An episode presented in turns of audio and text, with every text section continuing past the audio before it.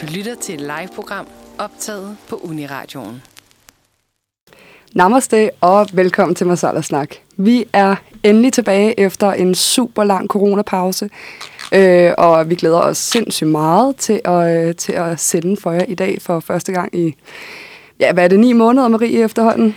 Det er, øh, det er ni måneder siden, vi har sendt et normalt afsnit af Masala Snak, men øh, vi har jo faktisk sendt et, øh, et helt specielt øh, afsnit af Masala Snak her for et par dage siden, som desværre ikke var live, hvor vi øh, havde vores nye øh, vært Mikkel med, som også er med i dag. Mm. Og, øh, og det er en af de ting, sådan, som...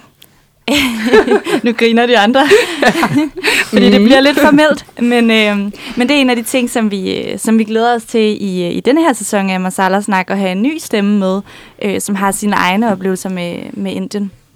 Øhm, og så har vi en masse nye gæster. Øh, vi skal blandt andet snakke med øh, Ravinder Kaur, som er institutleder på Moderne Indien og Sydasien Studier og historiker. Og øh, der tænker vi, det kunne være spændende at snakke om sådan noget med... Øh, med, hvordan øh, for eksempel, hvordan kommer Indien ud af coronakrisen nu, eller altså tage et eller andet aktuelt op, og så, øh, så vi fortsætter i samme spor, som vi har gjort indtil videre. Øhm, men øh, velkommen til øh, Mikkel for det første. Jo tak. Jo tak. Og, øh, og velkommen til Nanak Jod, Tak skal du have. som er vores gæst i dag. Ja, fordi i dag der skal vi jo snakke om, øh, vi skal snakke om sikhisme og øh, immigration og, øh, og øh, kulturmøde. Øhm, fordi at, øh, Nanak, du er jo øh, du er med i bestyrelsen for Sikh Ungdom, som, øh, som er en forening, som jeg tænker, vi kommer til at skulle høre en masse spændende om. Øh, og så har læser du jo også øh, sundhed og informatik på Ja. ja. KU. Så i, for en gang skyld har vi en med i vores egen aldersgruppe, som også går på samme, øh, på samme øh, universitet som os. Så, øh, så det skal nok blive super hyggeligt. Øhm, og jeg tænker, at vi, øh, vi starter med at lægge ud med sikhisme. Og måske skal vi lige sådan, til at begynde med, til alle os, der ikke ved så meget om det. Hvad er sikhisme? Ja, okay. øhm, igennem mine 21 år, som jeg har været her, så har min definition og fortolkning af sikhisme generelt vokset øh, og været mere sådan min egen sådan sikhisme-version, vil jeg sige. Øhm, generelt set, så vil man antage sikhismen som en, en religion, og, og ja, det er faktisk er det den femte største religion. Vi har lidt over 37 millioner følgere øh, på det globale plan. Og ja, det blev grundlagt af den første guru, den første mentor øh, ved navn Guru Nanak, som blev født i 1469 i Pakistan. I nuværende Pakistan selvfølgelig. Øhm, og ja, siden da har, har sikhismen så været på en rejse igennem 10, øh, i alt 10 guruer, som har, hvad kan vi sige, tilføjet et, øh, et element til det, øh, som, ja, hvad kan vi sige, i sidste ende har fuldendt sikhismen, hvor vi så i dag har en bog, en hellig bog, hvor hymner, øh, historiske fortællinger, øh, salmer, poesi er skrevet, øh, og ja, i musikalske skalaer, hvilket jeg synes er sindssygt smukt. Så ja, i dag er en sikh, han, han tilbeder og, og læser øh, den hellige bog ved navn Guru Granth Sahib, som ja, jeg også har derhjemme, og som jeg prøver at læse og forstå. Så ja, det er kort og præcist, hvad sikhisme er. Fedt. Øhm, og altså nu, øh, nu har du fortalt os lidt om, hvordan sikhismen er startet, og de her guruer og sådan nogle ting.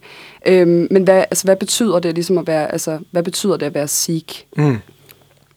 For mig personligt synes jeg, at øh, en sikh, det er en, at være en sikh, det er en, en rejse igennem det, det materialistiske øh, hav, kan man sige. Ikke?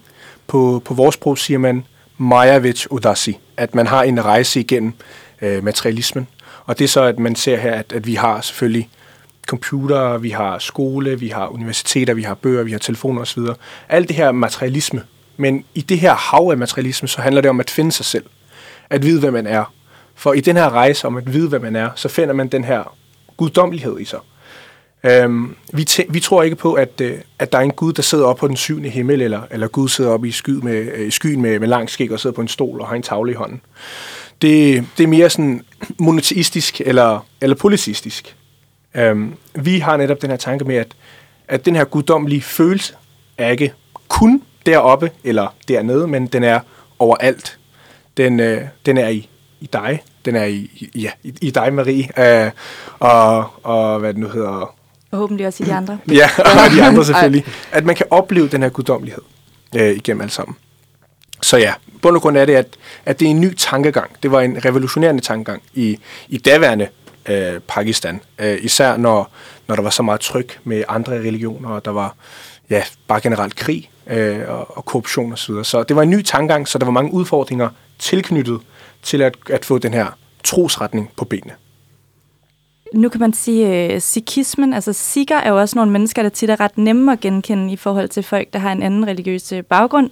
Fordi du har for eksempel det her øh, lange skæg og, og flot rød turban på, og sikkert langt hår indenunder. Mm, ja. øhm, og, øh, og hvordan, altså hvad er det, er det en del af selve religionen, eller er det en, en kulturel tradition, der stammer fra det tidligere Pakistan, mm. eller hvordan, øh, hvordan hænger det sammen? Ja, øh, det er selvfølgelig meget vigtigt at påpege, at, at, at kulturen om vi snakker om Pakistan eller Indien, er meget det samme. Øh, der er meget, vi har den samme røde tråd. Øh, så jeg tænker, at vi kan tage en ting ad gangen til at starte med. Øh, turbanen. Uh, turban kommer fra en mere demokratisk beslutning. Uh, I Indien, Pakistan, så havde kongerne typisk en turban på, og det var så et symbol, en symbol for royalitet. Uh, et, at være en konge i, i et land. Og på det tidspunkt, så var det kun kongerne, der måtte gå rundt med det. Om det var guvernører, ambass- ambassadører, eller hvad det nu det var. Og den 10. guru erklærede så, at, at den her form for misbrug af, af en status, det, det er ikke en god ting. Så på det tidspunkt sagde han, at, at mine sikre skal, skal bære den her, fordi de netop er herre over deres eget liv. At de bestemmer over dem selv. At, at der er ikke nogen, der skal, hvad kan vi sige, ja, have en pind og sige, du skal gøre det, fordi jeg siger det til dig. Så det, det, det er også en symbolik på at være uafhængig. Men selvfølgelig under hvilken lovgivning eller hvilket land man nu bor i. Så jeg bor mm. selvfølgelig i Danmark, så på trods af, at jeg har en turen på, at jeg bestemmer, at, at den er valgfrihed, så skal jeg stadig tilpasse mig, hvilke lov og regler øh, jeg så lever under her i Danmark. Så man er kongen i sit eget liv, kan man sige? Ja, lige præcis. At, at man, ja, altså, man er, man er sin egen lykkes med, hvis jeg skal bruge et udtryk. Ikke? Mm. Ja. Mm. ja, jeg tænker også, nu snakker du også om det der, øh, altså med religion og det med at finde Gud sig selv og sådan nogle ting på en eller anden måde. Øhm, og det tænker jeg, det er der måske også øh, nogle andre religioner, der også kan tænke, øh, at øh, altså for kristne, de siger jo, at øh, Gud er i alt. Mm. Øh, så hvordan øh, er sikhismen anderledes øh, fra for eksempel lignende religioner som islam, kristendommen, mm. hinduismen? Ja, øh, det er, at, at sikhismen, frem for at bruge ordet religion, så et, et bedre tilpasord vil være en livsstil. Fordi mm. Øh, noget, der er vigtigt for, at man kan bruge ordet religion, er, at der findes et regelsæt. Øh, og det har vi jo i islam, vi har jo hinduismen, og, og i kristendom, vi har et regelsæt, som den typiske kristne muslim eller, eller hindu skal følge. Her i sikhismen, så findes der ikke et regelsæt. Det er, det er meget med, at hvis du synes, der er noget, der er sødt, spis det. Men hvis du synes, der er noget, der er saltet, så lad være med at spise det. Men du skal finde balancen i det. Fordi hvis du går for meget på den ene eller den anden side, så, så er det jo ikke særlig positivt. Men det er selvfølgelig også vigtigt at nævne, at efter de her 10 guruer, så blev der, op, øh, så blev der hvad kan vi sige, etableret sådan et adfærdskodex for at skabe den her identitet, så vi har nogle rammer, øh, nogle rammer som vi kan, hvad kan vi sige, frit løbe rundt i. Så efterhånden så blev der lavet nogle, nogle rammer, som en sik typisk øh, kan blive genkendt. Det er derfor, vi netop ser det her lange skæg og, og en turban, øh, fordi det netop stod i det her adfærdskodex, at hvis man vil kalde sig selv for sik, så er det vigtigt, at man, man også har det her. Men det er selvfølgelig også igen, det er et adfærdskodex, som er blevet lavet efter de 10 guruer. Okay, øh, og nu tænker jeg også i forhold til rammer, øh, fordi at nu, altså sikhismen stammer jo fra Indien, hvor at rammesætningerne, altså religiøst, øh, var lidt anderledes, for eksempel i forhold til kastesystemet. Ja. Øhm, og hvordan, hvordan forholder sikhismen sig, når den nu, altså den er jo primært centreret i øh, delstaten Punjab, mm. øh, og øh, hvordan forholder øh, sikhismen sig til sådan noget som for eksempel kastesystemet, ja. som øh, resten af Indien jo lever under? Mm. Øhm, kastesystemet er jo fra, fra hinduisme-religion. Det tager jo udgangspunkt i den religion, når vi ser med Brahma og, og hvem der kommer ud af navlen, og hvem der er i fødderne, og hvem der sidder på panden. I, i sikhismen, så har vi ikke sådan noget. Øh, det er mere for kulturelt øh, et aspekt faktisk. Det er, at man har en landmand, man har en, der laver en, der støber jern, man har en, der vasker op, man har en, der rydder op. Så det er mere fra et, et kulturelt samfundsblik, at man har dannet et eller andet form for hierarki. Men for sikhismen, så er det, man tager afstand fra det. Men for at give et lidt mere nutidigt blik på det også, så har det også fået mere sådan et, et indgangspas i sikhismen. Øhm, så man ser også typisk, og det er meget normalt, i Indien blandt andet, øhm, i min familie, så, så har vi taget afstand for det, øh, våger jeg på at sige. Øhm, og, og der er det sådan med at sige, okay, hvad hedder du? Jamen, jeg hedder bla bla bla. Men hvilken, hvilken caste tilhører du? Det er meget normalt Ja. ja. at, sige det i, i, i nutidig Punjab. Og, og det er meget... Altså også blandt sikker. Ja, blandt Okay, okay, okay. ja. Og, og det ser man også i England, tydeligvis, øh, at, at det er meget mere, hvad kan vi sige, det har fået meget mere dominans i det. Øh, at sige, øh, jeg hedder det her, og jeg tilhører det her. Men, øh, men er der ikke rigtig mange, nu hedder du jo også Singh til efternavn. Er det Mm. ikke et øh, meget normalt øh, efter... Altså, man plejer jo i, i Indien blandt hinduer for eksempel at kunne genkende deres kaste på efternavnet. Ja, ja. Hvordan, øh, hvordan kan folk så afsløre, hvis man mm. kan sige det sådan, hvilken kaste I tilhører? Ja, det er jo, at efter Singh, så tilføjer man et ekstra efternavn. Okay. Og det er altså, man har jo kaster, men så er der noget, der hedder underkaster. Og igen, nu tager vi bare eksempel med landmand, for det er det, man, det er det, man typisk, hvad kan vi sige, praler med, at jeg tilhører det her. Og så under landmanden, så er der for eksempel øh, Sidhu, Sandhu, øh, mm. som er underkaster. Og så det folk typisk gør, de siger, øh, nu siger vi bare, øh, Karsten Singh Sandhu. Mm. Og så derigennem signalerer man, at man tilhører det her. Hvis man er for eksempel fra, fra dem, som arbejder med træ, så siger man, ja, vi tilhører øh, cast, under casten Y, og det tilføjer man bare efternavnet. Okay, på den måde. Ja. Er det også noget, der spiller en rolle i, nu siger du i London for eksempel, at der bruger folk det. Øh, hvad med i Danmark? I Danmark, så jeg synes ikke, det er så fremtrædende. Heldigvis. Øh, jeg synes ikke, folk, øh, hvad kan vi sige, praler så meget med det her. Det kan også godt være, fordi vi er så få i Danmark, øh, at det heller ikke vil give mening. Det er måske heller ikke så sådan, altså hvis man nu bor i København, og så man tilhører den der landmandskaste for Mm. Så ved jeg ikke, det er måske heller ikke så fedt at sige, når man nu ikke engang er landmand, eller måske Ja. ikke har været det i flere generationer Mm. tilbage. Ja, det, er, det, er, er heller ikke fordi, at, øh, at jeg, altså, jeg ved heldigvis, og det er så selvfølgelig også meget taknemmelig for, min farfar, han har ikke fortalt noget Okay. om det, at hvilken hvad jeg tilhører noget, fordi han er meget tro til det her med, at, at alt er et, at der er ikke nogen, der er over eller under. Og det er også det med, at man, den 10. gud, du sagde, at for nu, for nu er vi min sikker enten hedder sing eller kaver. Det er for at neutralisere alt. At for at, hvad kan vi sige, øh, skille sig af med det her hierarkisystem. Øhm, så det er stadig usikkert, hvad, hvad jeg, øh, hvilken underkaste jeg tilhører her. Øhm, men ja, så det er heller ikke fordi, at jeg ser mine Punjabi-venner gå over til sine etniske danske venner og sige, jamen, jeg tilhører det her. Jeg tilhører. Det, er mere, det er en mere kulturel ting at Ja. gøre sådan. Jamen, jeg tæ- hvis, så, hvis der nu er nogen, der spørger dig, hvilken cast du tilhører, så Mm. vil du have det helt okay med at, med at svare. Det er det, vi har for meget for personligt. Altså, jeg, jeg ved det bare ikke. Det, det, det, er så meget, det, er så meget, det er bare det, jeg tænker over, at, at jeg ved det ikke. Og det, er, og det er ikke, fordi det er så alment heller i Danmark, at sige sådan, "Nå, hvilken underkaste tilhører du? Det er mere forbundet med hinduismen. Mm. Og så er det så der, hvor folk nogle gange erstatter mig med at sige, Nå, du er jo hindu, så hvilken kaste tilhører du? Og så er det så der, hvor diskussion eller samtalen siger, nej, jeg er faktisk ikke det her, men jeg tilhører øh, sikhismen. Mm. Ja. Ja, og nu har du også snakket om det her med, at øh, altså, det her med underkast og sådan nogle ting, det er jo, at det var noget, der er meget øh, til stede i London. Øhm, og hvorfor er det, at, øh, fordi der er jo mange sikher i London, det er jo derfor, mm. det er til stede der, og øh, hvad, er der noget historisk perspektiv på, hvorfor for eksempel der er kommet så mange sikher til London? Jamen, øh, jeg, jeg tænker nok, at det har, det har noget med kolonisering at gøre, i hvert fald. Øh, og at øh, selvfølgelig gæstearbejdere, dem har vi haft, eller dem har vi jo, øh, jeg tror det var i, i 70'erne og 80'erne, hvor Danmark går nord for grænserne for immigrantarbejdere. Øhm, så jeg tænker nok, det er igennem den her bane, at mange sikher har fundet sted i, i, øh, i England. Det var netop faktisk min far, for han, han rejste til England til at starte med, for mm. at få, øh, hvad nu hedder, visum der. Øh, men jeg ved ikke, altså han, han fik et visum øh, i Danmark, endte det med, og så rejste han her til Danmark. Ej, det er Øh. også lidt synd, hvis han kunne engelsk og virkelig havde glædet sig til, Så ja, så til at han, kunne kommunikere med folk. Så han endte i, han endte i Danmark, og, og ja, efter nogle par små år, så kom selvfølgelig hans kone med, min, min farmor, og så deres fem børn. Og, og så er de så gået i folkeskole her. Og, og ja, på det tidspunkt, så var det meget forskelligt, hvad man vil gøre efter folkeskole. I dag er det ikke, øh, hvad kan jeg sige, den her med, at man skal gå på gymnasiet, som den her retorik, der typisk kører. Så nogen tog en kontoruddannelse, nogen tog øh, en HF, øh, og så videre. Så ja, Ja.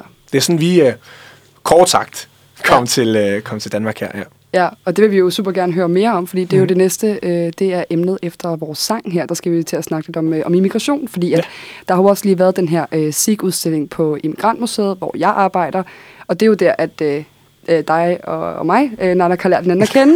Ja. øh, fordi vi har arbejdet med noget øh, immigration og Sikh-kombination af de to ting. Så, så det kommer vi til at skulle høre noget mere om. Øh, men først så skal vi lige høre, øh, vi skal høre en sang. Og vi skal selvfølgelig høre en Punjabi-sang, fordi at øh, sikkerne kommer jo fra Punjab. Øh, sangen den hedder øh, Bolian øh, Gibik Level, og det er fra filmen øh, Manje Bistler nummer 2. Øh, sunget af... Vigtig detalje. Vigtig Vigtig detalje. Yes, fordi vi har Vi også- regner jo med, I kender etteren. Ja, præcis. Vi har alle sammen set den. Øhm, og den er sunget af Manat Nur og øh, Simi øh, Chahal. Du lytter til et live-program optaget på Uniradioen. Så er vi tilbage igen. Der er Øhm, en uh, dans. efter en lille dans her i studio. Vi håber, I var med. Ja. Og øh, nu øh, sagde du, Nanak, lige noget lidt øh, spændende om den her sang faktisk i pausen, som vi også gerne vil høre. Øh, Ja. ja. Øhm, så som øh, Victoria så flot udtalte, øh, så hed filmen Manje Vestri, del 2. Og øh, det her med Manje Vestri, det er en, øh, det er en tradition øh, i det lidt, hvad kan vi sige, ældre Punjab. Øh, Punjab. Øh, i, dag har, I dag har man taget lidt afstand for, for de her lidt ældre traditioner, vil jeg sige. Og, og det var sådan, at hver gang, et, øh, hver gang en husholdning havde et bryllup, så hele den her landsby, de var jo fælles om den her fejring, for alle kendte jo hinanden.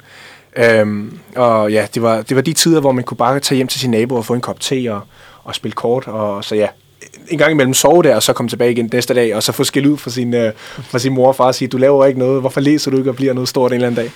Så det med det her manjebiste koncept, det er, at når husholdning øh, har et bryllup, så ja, husholdning de står for at, øh, at indhente de her senge og sengetøj fra, fra de andre huse ved siden af.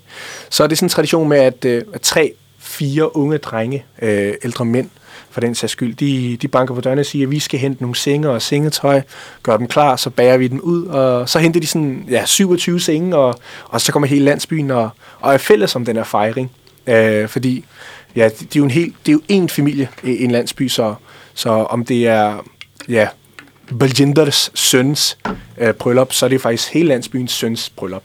Så er der den her, hvad kan vi sige, enhed øh, i den her landsby, i det tidligere Punjab. Mm. Så at, ja, det var konceptet bag Manje Bestre. Men det er også meget sjovt, du siger det, fordi nu, øhm, nu vil vi jo gerne snakke lidt om sådan, immigration og hvordan det er at være sikh her i Danmark, for eksempel. Øhm, og nu siger du, at, at når man altså tilbage i, i tiden, hvor mange, altså de fleste sikher boede i Indien, der var det det her med, men øh, alle til, i landsbyen kom med og fejrede ens bryllup og sådan noget. Øhm, er det noget, I ligesom har taget med øh, til for eksempel Danmark eller London eller nogle af de her andre steder? Det er sådan et øh, tæt sammenhold blandt sikher, Mm. eller altså, bor, bor folk spredt ud over hele landet, og, eller hvordan sådan... Ja, øhm, primært så bruger de fleste, øh, en, altså vi er 3.000, knap 3.000 sikher i Danmark, øh, og primært bor de fleste en, i hovedstadsområdet, København primært, og øh, min familie, før måske, hvad kan vi sige, før 2013, så boede vi i den samme boligblok. Vi var meget tæt på hinanden. Altså, det tog to minutter før at gå til den ene fætter, og så tre minutter til den anden. Ikke? Så vi boede meget tæt på hinanden, og, det er derfor, vi har et så tæt bånd i dag også. I dag er vi flyttet, ja, nogen bor, hvad kan vi sige, en 20 minutter på bil væk fra hinanden. Det gør vi blandt andet fra, fra resten af fætterblokken, som bor forholdsvis tæt på hinanden. Øhm, og jeg vil sige, at, at da vi var yngre, ja, og altså vi har jo 10-12 madrasser derhjemme, så det var meget normalt, at, at alle, altså hele fætterbanden kom hjem til os for at sove, se film, spille Playstation. Altså vi har den her tradition med FIFA-turneringer, den årlige FIFA-turnering, hvor vi Fedt. kårer den, den bedste FIFA-spiller, og jeg er nødt til at sige det, jeg, jeg har ikke vundet nogen, for jeg er ikke særlig god. um, så den her tradition har været, hvad kan vi sige, tilstedeværende her. Øhm, og nu skal min, min bror her forhåbentlig, hvis corona ikke står i vejen, giftes en årets udgang. Og ja, min mor og far, de, de hvad kan vi sige, kastede den her snak ud med, at hvordan skal vi have gæster på besøg her? Øhm, er det et telt udenfor i haven? Det bliver jo koldt. Hvordan skal vi, øh, skal vi ommøblere det nu? Skal vi rykke sofaerne ud i, i kælderen, eller hvordan skal vi gøre det? Så de har stadig de her traditioner med. Det er Øh, fantastisk. Det handler om, at de skal sove der. Ja, og man skal præcis. bare finde ud af, Men hvordan det kan altså, lade sig gøre. skal være der. ja, ja. Om du skal på arbejde i morgen, det er vi ligeglade med. Du skal sove, fordi vi, altså, vi er værter, og det er vores pligt at gøre det. Um, men i sidste ende, så kan man også se den her realisering med, at, at det bliver bare meget svært at gøre det, fordi indiske hus, de, altså, det er ikke fordi, de har noget tag, altså der er meget åben plads, som man kalder for vitter. Øh, der er meget åben plads, hvor man typisk har de her senge og, og, og, og hvad nu pynter op med sengetøj, så folk kan sidde. Her er vi sige, altså jeg vil sige, at husene er mere kompakte her øh, i forhold til Punjab. Så det er selvfølgelig lidt, det er anderledes omstændigheder. Og Øh, vejret, ikke? Ja, og selvfølgelig også vejret. Så jeg vil sige, at, øh, at forældrene selvfølgelig, de, de nævner det nogle par gange, men de ved også godt selv, at det bare vil, det vil være en intens sværere, end, mm. end hvad det har været i Punjab. Ja, og altså, nu snakker du også om, at din, øh, din bror skal jo giftes her. Øhm, og jeg er altså lidt nysgerrig på at høre, altså hvordan, øh, fordi nu ved vi jo, at vi har jo hørt lidt om, at, det, at i Indien, der er der sådan noget arrangeret ægteskaber, mm. og hvordan er det med sikher, og specielt med jer, når I nu altså, er kommet til Danmark og så videre. Er Ja. det en af de traditioner, I holder fast i, eller hvordan gør I det? Jeg vil sige, at mine, mine forældre og mine forældres søskende og min fars søskende osv., de, de holder stadig fast i de her kære traditioner. Øhm, beklager. Øh, og ikke fordi jeg synes, som tredje generations indvandrer, at der er noget galt med øh, arranged marriage, marriages. Men, men fordi jeg er opvokset i en dansk kontekst, og, og jeg har en, en kultur, en, en blandingskultur, vil jeg sige, så hælder jeg mere mod, hvad kan vi sige, en, en love marriage, hvor, jeg selv, hvor man selv finder en. Men, men det er fordi, altså der er et eller andet kært ved det, fordi siden barns ben har min mor fortalt, at, altså det har hun fortalt mig, at, at en dag vil, vil der komme en, en mand, og, og med ham vil du leve lyk, lykkelig til din dages ende. Og det har min far, også- min far også været fortalt, at, at du vil også møde en kvinde i dit liv. Øh, og, og sammen vil I, vil I lave et, et imperie. I vil have børn sammen, I vil, I vil have en familie sammen, og I skal give de her værdier videre. Så det er ligesom, at de har fået fortalt det her. Og så er de sådan, hvad kan vi sige, skabt en eller anden plads i deres hjerte. En eller anden figur, som de ikke har et billede på. Øh, og derigennem så er det også bare blevet intensiveret med alderen, når de selv oplever deres venners bryllupper, og når de ser, hvor, hvor glade deres veninder eller venner er. Så er det også bare det med, ej, den dag ser jeg frem til, når, når han kommer, når han kommer på den hvide hest. For det er simpelthen ty- typisk, de her bryllupssange, det med, at, at manden kommer på den hvide hest. Mm. Øhm, Og, og det gør han jo bogstaveligt talt, altså i indiske ja. bryllupper. Præcis. Øh, apropos det der med kultur, der kommer til andet mm. sted. Eller grå, alt efter hvor lang tid den har gået, den der hest. Ja, det, men man kan jo, det synes jeg, det har jeg altid synes var enormt sjovt, efter at have været til indiske bryllupper, og at der Mm. Ja, ja. ser man jo, at altså, gommen kommer ridende på den hvide hest, og jeg har da tænkt over, jeg, altså, jeg undrer mig ikke over mere, hvor at den der term, prinsen på den hvide hest, kommer fra. altså, jeg tænker, den kommer fra Indien. det, øh, Så, altså, og, og min bror, han har også bare været åben over for den her idé, at, at arranged marriage, ja, der er ikke noget, der er ikke noget problem i det.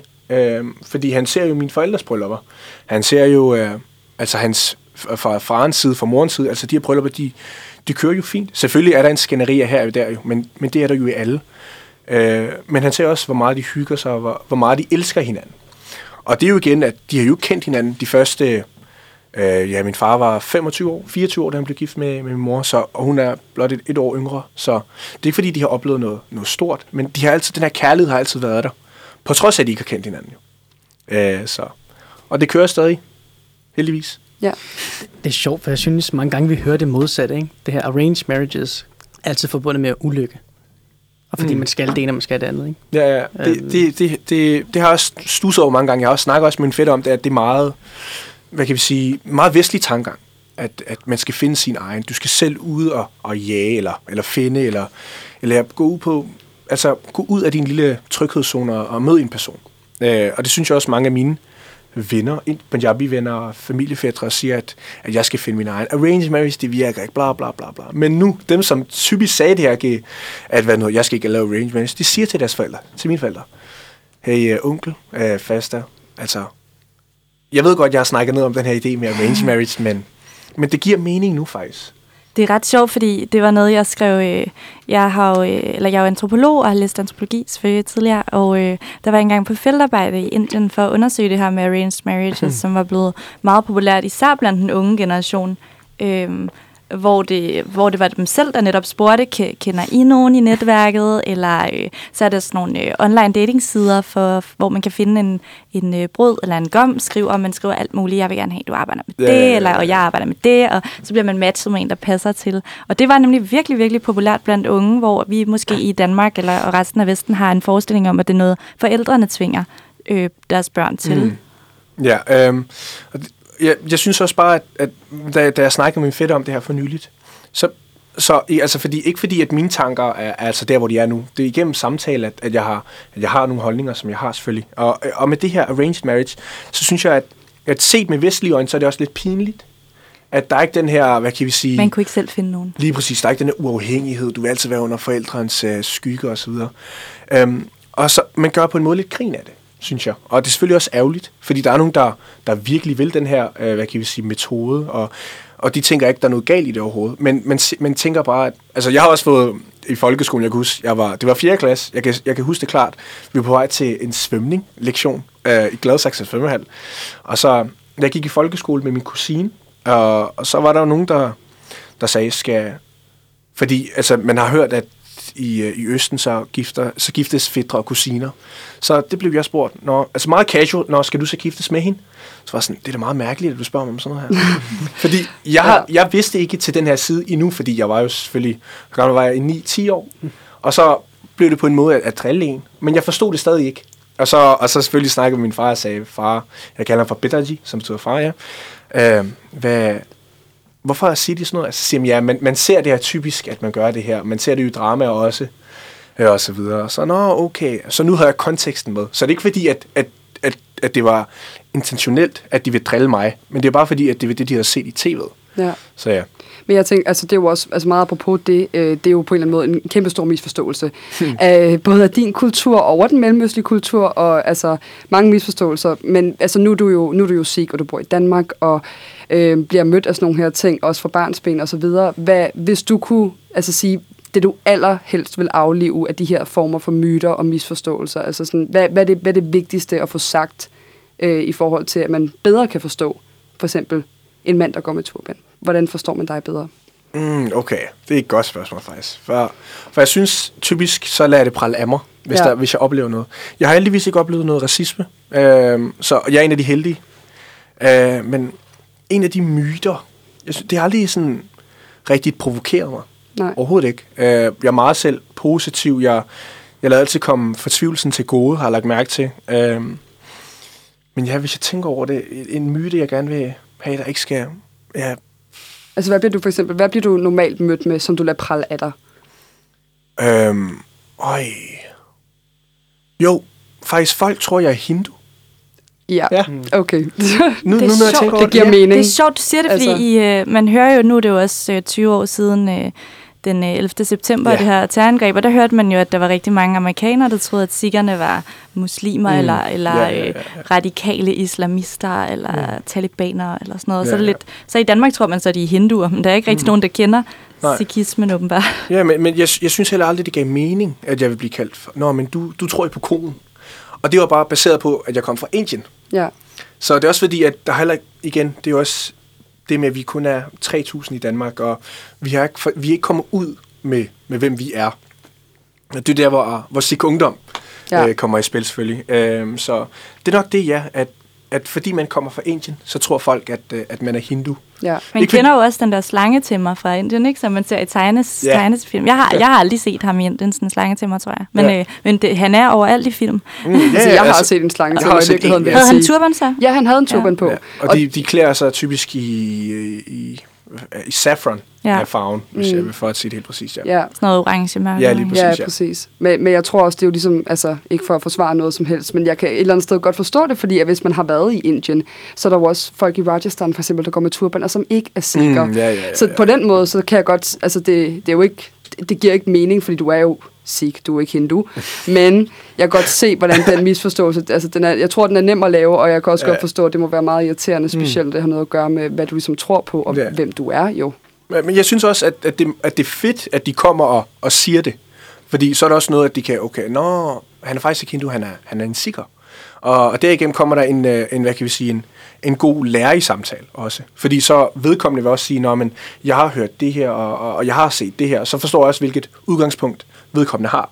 Så jeg synes også typisk, at, at på trods af, at en gang imellem man, nå, du tror på konen, gør du ikke? Så, så synes jeg stadig, at, at, at man kommer med et bedre udbytte af det, at man siger, nej, faktisk, der er selvfølgelig nogen, der tror på, på køer, øh, og det er jo hinduer, men, men vi er sikre, og, og vi har så den her livsforståelse, vi har den her filosofi, vi følger. Ja. Men Ja. det er jo så også det, som, øh, som du jo bruger en masse tid på, og, øh, og alle de andre i SIG Ungdom også bruger en hel masse tid på, og som jeg indtil videre har nyt mega godt af, og øh, lært en hel masse om. Så, øh, Ja. ja, så det tænker jeg også, vi skal snakke lidt om, hvordan det her med foreningsliv og, øh, kulturmøde, og hvordan det hænger sammen. Øh, men først så skal vi da selvfølgelig have en sang igen. Øh, og det er igen en dejlig Punjabi-sang. Øh, og den her gang, så er det en klassiker. Den har 700 millioner views på YouTube, så det er, uh, nu skal vi rigtig danse. Øh, og det er Freepack, og det er med Sherryman og Mr. Buzz og The Pamish Vadama. Du lytter til et live-program optaget på Uniradioen. Og så er vi tilbage igen fra en øh, dejlig dansesang, og der er igen blevet snakket løs i studiet. Øh, men jeg tænker, vi, øh, vi går simpelthen bare på, lige på hårdt. Hvad er Sikh Ungdom, og hvad er det, I laver? Ja, uh, Sikh Ungdom er et talerør for, for de unge sikher, der er i Danmark. Uh, det er et, et, et fælles punkt for, for alle os, fordi vi ungdom er jo spredt. Uh, jeg vil sige, mange unge, altså ungdom, det, det er forskelligt, hvor meget folk ved om sikhisme. Uh, nogle sikher er mere, hvad kan vi sige, danske, end de er punjabi. Uh, nogle er en fin 50-50. Nogle er mere punjabi end, end danskere øh, eller hvad skal jeg sige, sikker end danskere.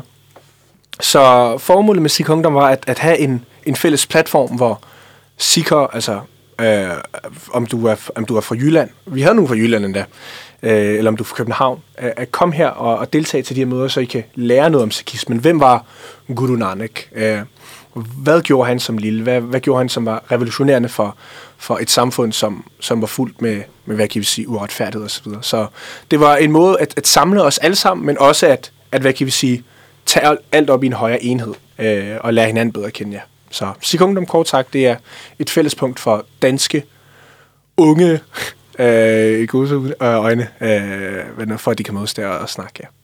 Ja, ja fedt. Øhm, og så tænker jeg også i forhold til, øh, altså nu kommer I jo, nu, nu, vi, nu hørte jeg det jo lige i pausen.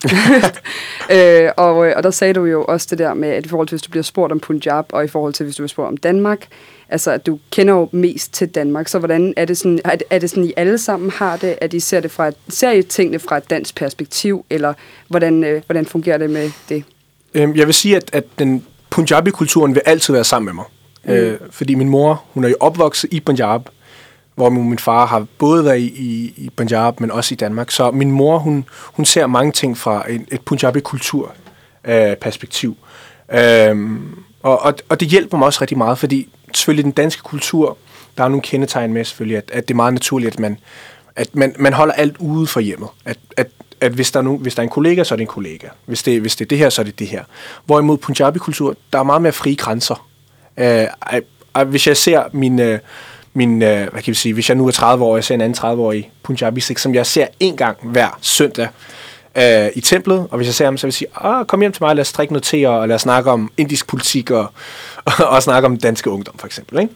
Så mm. det, det er meget mere åbent øh, i Punjabi-kultur, hvorimod øh, den danske kultur, hvad kan vi sige, er, er anderledes end, end det. Så personligt vil jeg også sige, at, at, at jeg har lagt meget fokus og vægt på, på Punjabi-kulturen. Jeg vil gerne have den med mig. For, for jeg synes, der er nogle kvaliteter ved det, som, som det danske kultur ikke har. Øhm, og jeg vil nok sige, at jeg er måske den eneste, der gør det i min familie. Øh, at have den her interesse i, hvorfor gør vi sådan? Hvorfor er det, at, at mænd og kvinder skal have dækket hår, øh, når de er hjemme, eller, eller i templet for den sags skyld? Der, der er mange kulturelle ting, som er blandet sammen med, med sikhismen, så hvad, hvad er det så for eksempel sådan nogle, øh, altså hvad, for, hvad er det for nogle kulturelle ting, som du sætter rigtig meget pris på?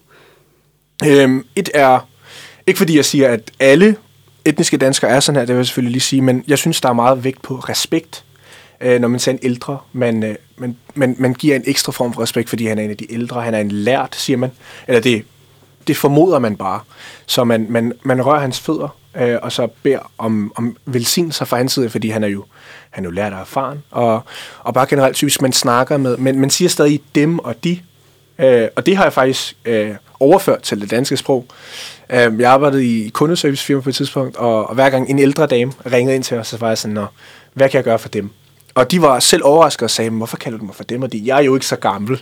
Så var sådan, nej, jeg skal nok kalde dig for du, for du er jo stadig ung. Og så, og så du ved, den her lille ja. salgstalk. Ikke?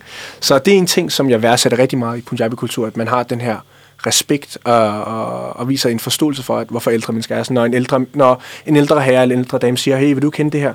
Så er det der, hvor man siger, jo, selvfølgelig vil jeg det, og så, så er det ens første prioritet.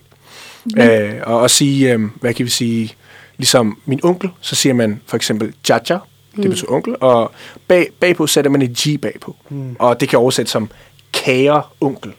Øh, og sammen med mor og far, bitter G, som jeg nævnte før, bitter betyder far. Det er lidt et ældre ord, som mange ikke bruger i dag, og G, kære far, eller Mataji, kære mor. Det kender vi jo godt. Ja. Det har vi lært af Elmer. Pitaji. Elmer, det er jo vores, øh, vores hindi, hindi-underviser ude på Moderne Indian og Sydasian Studier. Det er det, og, øh, og det er jo også, det er jo også en sjov ting, at øh, der, sproget minder meget om hinanden. Så det har vi også siddet og snakket lidt om. Øh, men det bliver nok lidt for nørdet. Vi laver en øh, sprogepisode på et andet tidspunkt med Elmer, hvor han kommer ind og forklarer alle de her ting. Men øh, ja, Marie. Altså, jeg havde tænkt lidt på, fordi nu... Øh, altså, hinduismen, det er jo en religion, der ikke øh, forsøger at konvertere andre. Øh, eller det kan det er der måske dele meninger om lige nu. Øh, men, men officielt er det i hvert fald noget, man er født ind i. Øh, modsat for eksempel øh, muslimer og kristne, som, hvor det handler om at udvide det her fællesskab. Øh, hvordan er det med sikismen? Er det, altså, forsøger I at få andre med, for eksempel etniske danskere, eller er det noget, man enten er eller ikke er? Mm. Øhm, en ting, som, altså en meget flot sætning, som jeg hørte fra min, min kære fætter. Øh, han sagde, at, at selvom du er, eller hvis du er en muslim og beder dine fem bønder om dagen, øh, faster, når, når der er tid til det, og respekterer din morfar, altså de her, hvad kan vi sige, regler inden for islam, så, så kan du stadig være en bedre sik, end hvad jeg kan være. Mm. Og, og det er det med, at, at sikhisme ikke igen, at det ikke er en religion, det, det er en livsstil.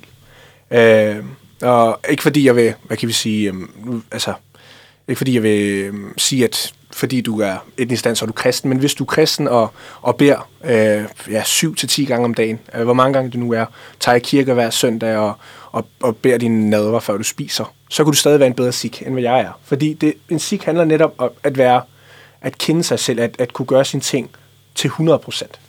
Så ikke fordi, at vi aktivt øh, går ud og siger, banker på dørene og siger, hej, det er en lille pjæse her, og du kan læse om sikismen, kontakt os endelig efter, og så, så kunne du være med i, med i. Det, det er ikke sådan, det er. Fordi det er meget med det her frivillighed. Øh, og igennem historien har vi, typisk har vi oftest også været med til at stoppe andre folk for at tvangskonvertere andre, historisk set. Så med sikismen er det meget det med, at, at hvis man har lyst, endelig være med. Det er den her, hvad kan vi sige, øh, hvad forsamling kalder man det for øh, på dansk. Øh, det er meget vigtigt med den her forsamling, man er i, at på trods af, selvom du er sikh, eller hvis du er muslim, eller hvad, hvad end du nu er, så kan du nemt være en bedre sikh, end, end hvad jeg er, for eksempel. Så det er ikke, fordi man aktivt søger på at gøre sikhismen til en, en uh, ikke, ikke minoritet i Danmark. ja. Altså, jeg synes det er meget spændende. Øhm, nu hvor vi også sammenligner med, med islam og kristendom, for eksempel. Det er jo det her med, at, at sikker, ligesom øh, for eksempel muslimer, bærer, altså ligesom muslimske kvinder, kan bære et slør, øh, eller en turban, eller sådan dække håret til på forskellige måder, så er det jo det samme, så, som I så kan vælge at gøre ikke? på samme måde. Øhm, men hvorfor tror du, hvordan kan det være, at, at altså, det er jo sjældent noget, man hører om øh, her i Danmark i debatten, når man snakker om øh, burkalov, eller øh, at man ikke må vise sine øh, religiøse symboler uden mm. på kroppen og sådan nogle ting. Øh, hvorfor tror du, I er sluppet lettere, hvis man kan sige det på den måde? Øh, er det fordi I er færre, eller er det fordi det er mænd, der... Mm. Øhm, jeg vil nok sige, at et er, at øh, vi ikke er så mange ja. i Danmark. Det er nok det, som primært er årsagen til, hvorfor at vi ikke bliver omtalt. Øh, men noget andet vil nok også være, at statistisk set, øh, så er sikre på verdensplan det folk, som ikke har fået mange øh, straffartister. Jeg ved ikke lige, hvordan jeg skal formulere det. det, det altså, det er det folk, som ikke er i fængsel øh, på tværs af alle identiteter og, og personligheder. Ikke? Så det er nok det, øh, som kører. Vi holder lav profil. ja, vil jeg sige. Men, men igen, det er, jo, det er jo svært at have lav profil med, med et udseende som sådan her. Ikke? At jeg går med en, en, en farveturban og, og lang skæg. Så det er ikke fordi, at jeg gemmer mig som sådan heller. Men det er bare fordi, vi ikke er særlig mange i Danmark, at, øh, at jeg tænker, at, at vi er en del af, af, af hvad kan vi sige, nyhedsbilledet, eller, eller hvad det nu er. Men i, en gang imellem, så popper en sik op på et busstopsted med en reklame med, at hey, stop had, hadsforbrydelser, hate speech øh, og så videre. Så ikke, ikke fordi, at øh, vi gemmer os. Vi vil gerne ud til den danske befolkning og sige, at vi også er her, og vi vil gerne hjælpe jer, hvis det er. Øh, men ja, ikke fordi vi, vi er jo knap 3.000 igen. Hvorimod i England, så har man nogle øh, vejskilte, hvor vejens navn står på Punjabi. Okay. Øh, Gurmukhi, for at være helt specifik. Ja. Øh, Canada har man også det. Øh, så, så ja. Men det er så også, øh, i London er Punjabi så også det andet mest talte sprog, ud over engelsk. så der er mange Punjabis. Øhm, og så vil jeg også bare lige... Nu har jeg jo gået ret meget rundt i SIG-udstillingen, øh, fordi jeg jo arbejder på Immigrantmuseet. Og jeg er jo heller ikke sluppet helt billigt øh, i forhold til jeres... Er det en kirtbar, den der kniv, øh, Ja. som er det religiøse? Ja, for, fordi der var jo en historie med det, øh, i forhold til... Øh, mm. hvad, var, hvad var det, han hed? Uh, nu ved jeg ikke... Øh, ja, han, han, han var en professor Ja. i, øh, i, på Aarhus Uni- Universitet. Øh, jeg kan huske, hvilket kursus det var, han, øh, han, han studerede eller, eller, eller lærte i. Men, men det var det med, at det var der, hvor religiøs øh, beklædning blev sat på, øh, hvad kan vi sige, på hold, vil jeg sige. Det er nok en af, jeg tror, det er den eneste sag måske, Ja. som øh, er blevet kendt. Øh, og det var så, at om man må gå rundt med en dolk. Altså, han var sik, Ja, ham her er lige professoren, præcis, ja. og bare, bare dolk. Bare den her dolk, ja. Okay. Det er jo en af Øh, jeres hellige tegn. I har de der fem k'er, der er Lige turban af en, og så er der også en hellig kniv for jer jo, som også er en. Mm. Og man må ikke, altså våbenloven i Danmark. Ja.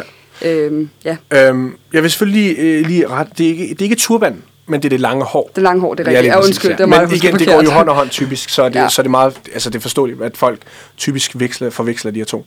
Men det med, med den her kirpan er, at, at, øh, at, at det, nu ved jeg ikke, hvor, hvor lang den var, øh, kirpan, men, men der er en våbenlov, at det skal være under 8-6 cm. Øh, altså, jeg kan ikke huske det helt, men, men det er i hvert fald under 10 cm. Øhm, og øh, ja, der blev så lagt en sag an mod, mod, det her, mod, mod den her beklædning, og det endte med, at han tabte. Ja. Øh, hvor, hvor han så også sagde, at, at det her er et, øh, hvad kan vi sige, øh, det, man plitter den her religionsfrihed øh, og religionsbeklædning. Øh, men ja, folk indordner sig de her regler. Det er jo det med igen, at, at du er stadig uafhængig, men du skal stadig indordne dig de her lovgivninger og regler, man har her. Mm. Øh, på et tidspunkt gik jeg også med en, med en lille en på 3 cm. Øh, men så igen, med at udvikle mig selv og min forståelse inden for Seki, så forstod jeg det med, at den her, de her fem K'er, man har, det boxershorts og en kam, uklippet hår, øh, et, et armbånd, sølvarmbånd, øh, ikke et sølvarmbånd, bare et armbånd generelt, og så en, en dolk. Og jeg har stusset mig over det, men hvorfor er de her ting så vigtige for en sik? Øhm, og, og indtil videre er jeg kommer frem til, altså det kommer nok til at ændre sig om, om to år, fordi man, man lærer og læser mere. Det er jo en kontekst her. På det tidspunkt så var sikher, altså de, var, de blev jagtet af, af andre øh, trosamfund på det tidspunkt. Og på det tidspunkt så var det mogulerne, der havde herredømmet i Indien. Øh, så, og man sagde typisk, at hvis man kan, ja, hvis man kan finde en sikh, øh, og ja, hvad kan vi sige, gør det af med ham, så får man en, en belønning. Så der var det her, hvad kan vi sige, incitament til at gøre det af med sikker. Så på det tidspunkt, så var det også det med, at man kunne forsvare sig selv, men også at forsvare andre. Det var det her med, at, at du altid vil være klar. Fordi sikkerne boede jo ikke i landsbyerne længere, fordi de var jo jagtet derud. Men de boede i skovene. Så det er også mere at have en uniform, at være klar til at gøre, altså kurere sit hår når som helst, beskytte sig selv, hvornår det nu var. At vise et identitet. Igen det med at ikke gemme sig selv, at stadig være, hvad kan vi sige, sand over for sin egen, egen identitet. Øhm, så jeg har valgt at tage den af, fordi jeg, igen, jeg har ikke behov for det. Øhm, og igen, en, det er meget kulturelt ting, at man slås ikke her i Danmark. Man snakker altid om det. Ja. Og det er min morfar, der siger, at se, de slås aldrig. Det er altid, det er altid mig eller dig, der vælger at slå første gang. Det handler om at snakke om det. Øhm, så det er en af de kulturforskelle endnu en gang. Øhm, så det er derfor, jeg har valgt at tage den af, fordi jeg tænker, at et, man kan snakke om det. To, vi har et, et fint politivæsen, der, der fungerer rigtig godt. Så den kan man selvfølgelig også kontakte, hvis der er behov for det. Så ja. Jeg tænker også, at øhm, altså på en måde er det jo ellers meget fedt, hvis I nu kunne bære den her dolk, og så vise, at, at bare fordi øh, at man bærer en dolk, behøver det ikke at være et våben, eller behøver man ikke at gøre brug af den som et våben, fordi der er jo mange ting i vores hverdag, der kan være et våben. En mursten kan jo også være et våben, eller mm. øh, et baseballbat, det klassiske våben. Mm. Men derfor må man jo stadig gerne gå med dem. Altså at man stoler på, at et menneske godt kan have et, den form for selvkontrol, mm. at gå rundt med noget, der kunne bruges som et våben, uden at bruge det på den måde. Ja. Altså det, kunne, det synes jeg også øh, er vigtigt, øh, i stedet for bare at, at nødvendigvis at, at tage det fra jer. Mm. Øhm, Altså, der er nogen, der går med kirpaner Ja. stadig. Øh, og det er så under og så er det så, ja, ja, ja, det kan Øh, man så selvfølgelig. Men så er der også nogen, der har en våben øh, tilladelse, og de har, øh, hvad kan vi sige, svær endda, som ja. de har derhjemme og smykker det flot op. Øh, og går rundt med den om søndagen, når man skal i templet. Øh, for, fordi igen, det er der, hvor man kan være sin identitet, øh, hvad kan vi sige, fully øh, i templet, der man kender til det. Så det er ikke fordi, at, øh, at man har bare valgt at sige, Jamen, jeg, jeg går i rundt med det. Altså, selvfølgelig, hvor jeg, hvor jeg er den her særcase, men, men der er nogen, der, der siger, okay, hvis, hvis det er kun det her, så vil jeg stadig indordne mig, men stadig gå med den under, under skjorten, under t-shirten. Men så er der også nogen, der har fået den her, hvad kan vi sige, våben øh, tilladelse, hvor de går rundt med, med hvad de nu øh, har lyst til, 1 meter eller, eller 70 cm, eller hvad det nu er. Ja. Og øh, altså, apropos det i forhold til, at det er, jo en, det er jo en kulturel ting, som du selv lige har sagt, der ligger øh, ret langt fra den danske kultur. Øhm, og øh, altså SIG Ungdom, I bruger jo øh, enormt meget energi på at, på at sprede lidt awareness omkring, øh, hvem I er. Øh, og hvad, hvad er det for nogle øh, redskaber, I bruger til at gøre det med? Oh ja, øh, et er, at øh, vi prøver at komme ud til skolerne, da vi synes, øh, at, at det er nok det, hvad kan vi sige, mest indflydelsesrige organ, der er for at komme ud til den danske befolkning. Øh, vi har også gymnasieklasser på besøg øh, i, i templerne. Øh, og ja, vi har for nyligt udgivet en, en skolebog til gymnasieklasser, øh, hvilket er et kæmpe, kæmpe skridt inden for at, at skabe den her opmærksomhed på, på hvad en SIK er og, og hvad sikismen egentlig er. Så primært prøver vi at, at ramme de her gymnasieklasser øh, og folkeskoler. Her for nyligt havde jeg en, en, øh, en gymnasieklasse, en 2G-klasse, eller 3G-klasse var det, øh, på besøg, hvor, hvor jeg læreren sagde, at vi har snakket om det her, det her vil vi gerne vide mere om. Så, så vi tog dem igennem den her rejse med, okay, en typisk sik om søndagen, han, han, han eller hun kommer her, tager skoen af, får lige lidt, øh, hvad kan vi sige, nogle snacks, går ind i det her hof, som vi kalder det for, der hvor Guru Granth Sahib, den hellige bog, er placeret, og hvad den hedder, altså de her traditioner med, at man bukker sig for bogen, og så sidder man i forsamling stille og fokuseret og lytter efter det her meditative musik. Efter det, så tager man over og spiser, og så tager man hjem. Så igennem den her, hvad kan vi sige, det lille program, så tog den igennem den her, hvad kan vi sige, søndagsdag for en sik. Øhm, så primært prøver vi at ramme de her gymnasieklasser. Øh, men så har vi også øh, museums, øh, hvad det nu hedder, de her udstillinger. Øh, vi er lige blevet rykket ud til Aarhus, hvis jeg husker korrekt. Øh, ham, der, ham, der var nu i gang sat det her, etableret det her, Sokrat Singh. Altså, det er ironisk. Han kommer fra England, og han laver en udstilling om danske sikre. Og jeg synes bare, det er mega sjovt, at, at på, på så kort tid at være i Danmark her. Han har fået stablet noget så flot på benene, øh, og vi er selvfølgelig dybt, dybt taknemmelige over for, at han har gjort sådan noget her. Jeg har valgt at samarbejde med Sikungdom. Så ja, primært folkeskoler og ja, museumer, ja. øh, som er en, hvad kan vi sige, et, et, en særcase for, for os. Ja, og det er, jo, det er jo super fedt, fordi nu har vi snakket rigtig meget om den her SIG-udstilling, som ikke er der mere. så hvis vi har nogle, øh, nogle aarhusianske lyttere, eller nogle øh, københavnske lyttere, som rigtig gerne vil se den her SIG-udstilling, så er der mulighed for det øh, i Aarhus. Øh, jeg kan ikke huske præcis museet, det burde jeg nok vide. Men, øh, men ja, der kommer i hvert fald, den bliver rykket, og man mm. kan se det andet sted også. Ja. Så, så det er noget, der går videre, og det er jo, siger jo også bare noget om interessen for at lære noget om sikisme. Øh, og det er jo også fedt, at gymnasieklasser og gymnasiebog det hele, så mega stort tillykke med det. Tak skal du have. Og så bare lige som sådan en, nu er vi ved at være på de afsluttende noter. Hvad er fremtidsplanerne, øh, mm. tænker du, for SIG Ungdom og øh, for at sprede mere viden om jer? Fordi I er jo spændende, og I ser sjove ud, og man får lyst til at lære en masse om jer. Ja. Øh, hvad, hvad, hvad skal I lave? Um, nu er vi i gang med, at før var det bare primært skoler, uh, så nu er vi i gang med at, at hvad kan vi sige, brede vores uh, kommunikationskanaler ud. Uh, vi har tænkt os at lave en podcastkanal, blandt andet. Uh, vi har tænkt os at lave workshops om, om Punjabi kultur, hvordan man laver altså kulturel mad, som folk ikke laver så meget her tit. Uh, vi har tænkt os at lave um, en, en ny bestyrelse, som, som skal håndhæve, hvad kan vi sige, uh, de her forskellige grupper. Uh, igen, det, det er, hvad man har lyst til i sekundom. Uh, jeg, kan, jeg kan selvfølgelig fortælle det her også, at øh, vi prøver at, øh, hvad kan vi sige, fuldstændigt ændre sekunddoms opbygning. Før var det meget, at hvad bestyrelsen tænkt var oplagt, ja, det gør vi bare. Så det var meget fra toppen og ned. Nu vil vi gøre det mere flat, så hvis man gerne vil gøre noget, endelig række ud efter bestyrelsen, så, så er det os, der faciliterer for, hvad I kan gøre. Så jeg er med i podcastgruppen her, og det er selvfølgelig ligger at øh, jeg er her i dag og kan lige afprøve og, og se, hvordan det er. Så vi skal selvfølgelig snakke om, okay, systemer, hvordan skal vi gøre det? Hvor er der steder, vi kan booke, og har vi brug for mikrofoner, hvad har vi brug for mixer? Altså nu ser jeg, at der... Du kan booke det her. Kan det? Det kan du. Altså, det, alle på KU må være på Uniradioen, så du kan pitche dit program her. Så det kan være, at vi kommer til at høre mere fra Sig Undom podcasten. Det kan være, at vi bliver gæster i jeres... Ja, ja, ja. ja. Du, øh, du ringer bare. Uh, vi kommer gerne og taler om, om Indien, ikke fordi vi ved så meget om det, men vi kan da altid prøve. Det mega spændende. Ja. Så det er i hvert fald en af de, hvad kan vi sige, mere nutidige kommunikationsformer, vi, vi kommer ud med for podcast, for det kører, det er en kæmpe trend, og det er vigtigt, at, at vi, vi er med i det her momentum i det, så vi kan brede os mere ud, frem for kun at ramme de her skoler. Ja, Jamen, det, det lyder bare mega fedt.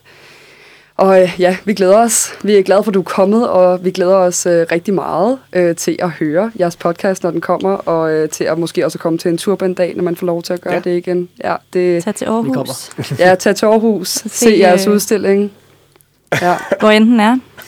ja. Så, Vi kommer. Øh, ja, vi kommer. Yes, men øh, så tror jeg sådan set, vi er ved at være færdige for i dag. Det har været øh, mega fedt endelig at komme tilbage øh, i studiet, og mega fedt at øh, have dig på besøg, Nankjot, og øh, fedt med ny vært, Mikkel. Som ikke sagde så meget. Nej, men du var her. Du, øh, du var her, du lyttede, og næste gang, så tror jeg, at vi også skal høre lidt mere fra dig. Ja. Øhm, så ja, og vi er jo til, vi er tilbage, og vi sender hver mandag. Lige i dag, der var det klokken 6, men ellers så bliver det klokken 5 fremover. Og vi har sindssygt mange spændende programmer. Vi er booket fuldstændig til slut oktober hver mandag. Så øh, yes, vi håber, at, øh, at I kommer tilbage og lytter med næste mandag. Ham mildt det her. Du lytter til et live-program optaget på Uniradioen.